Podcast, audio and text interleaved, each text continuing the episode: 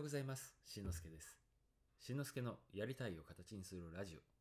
ちょっと役立つ情報やあなたの未来が少し明るくなる話をお届けします。では、えー今日の話なんですけども、話し方とかでね、えー結構使えるポイント、うん、についてちょっと話したいと思います。えーこれをね、使うと、すごい簡単なんですけど、効果抜群なんじゃないかなっていう話、ね、えー伝えておきたいと思います。では本日の放送のテーマですが、前に来るか、後ろに来るかは重要というお話です。えー例えば、男性からこんなセリフを言われる。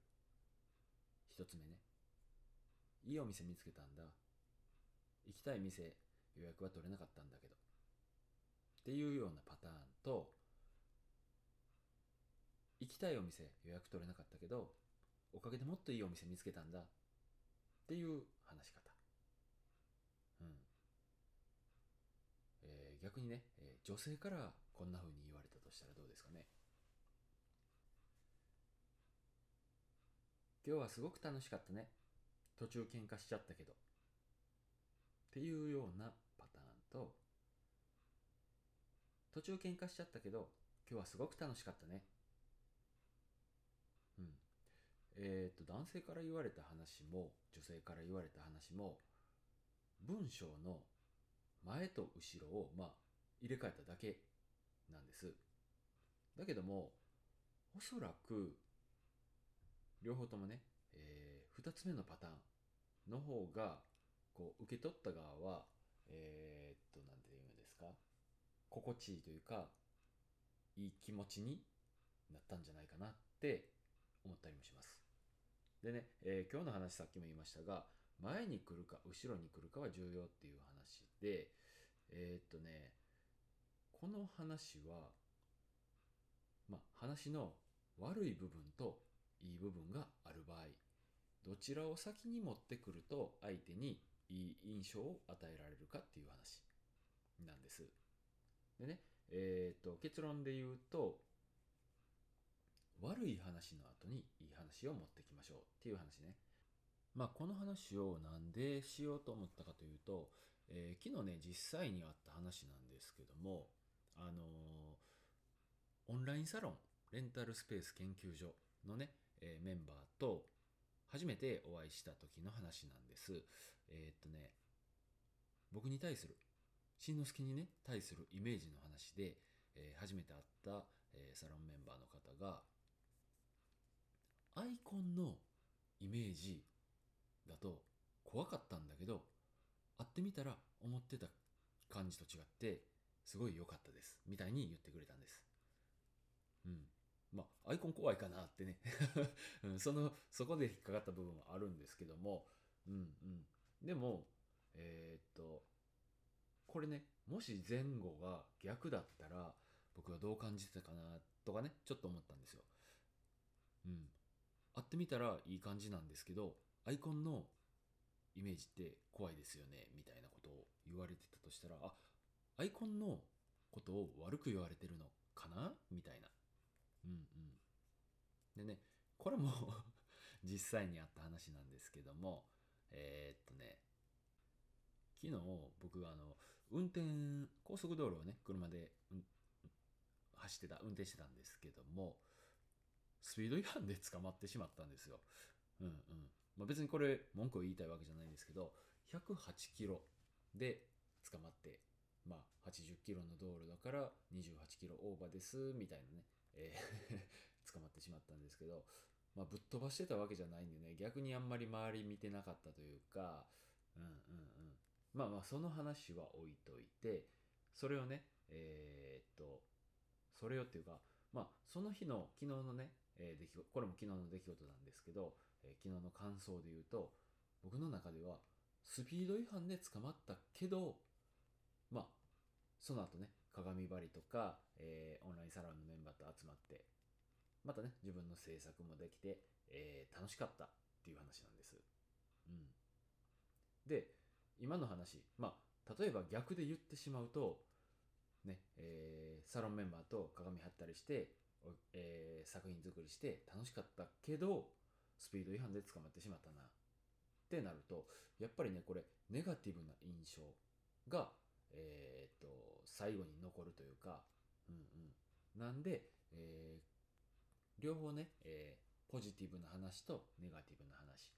とかメリットとデメリットとかそういうふうに、え2つ正反対のね性質の話をするときは必ずメリットをあー違う違うです。デメリットをメリットで打ち消す、ね、そういうふうに話すだけで聞き取り聞く人側、うん、聞き取った側の印象は随分大きく変わります。うん、っていう話ね今日はね、えーこれはさっきも言いましたがお話で、ね、話す時にもそうですしものを書く時、まあ、ブログの記事だとか、えーそうだなツイッターの書き込みだとかこういう時にも使えるんじゃないかなっていう話です。うんネガティブな情報を先に出してポジティブな情報で締めくくりましょう。まあね昔の人はうまいこと言ったもんで終わり良ければ全てよしとかも言いますよね。まあまさにそれだと思うんですけどもう最後にねもう一個ね、えー両極端な話ちょっとしてみたいと思いますが散々な人生だったけど最後の最後はまあ幸せだったなっていうね話と幸せな人生だったけど最後の最後は散々だったな。もうこれ後者の方めっちゃ嫌ですよね。僕は嫌だな。その散々な人生で最後は幸せ。まあ散々な人生っていうのも嫌は嫌なんだけどもねえーまあ最後が近づいてる時に幸せな人生だったけど、まあ、幸せな人生ですごいね。人生の大半は幸せだったと。いいけど最後の最後は散々だったな これで人生終わりたくないなってね。うんうん。まあ本当にそのネガティブな情報が最後に来る、えー後ろに来るか前に来るか。えポジティブな情報が前に来るのか後ろに来るのか、うん、これでね随分と受け取る側の印象、うん、は違うかなって。またね、えー最後の一言に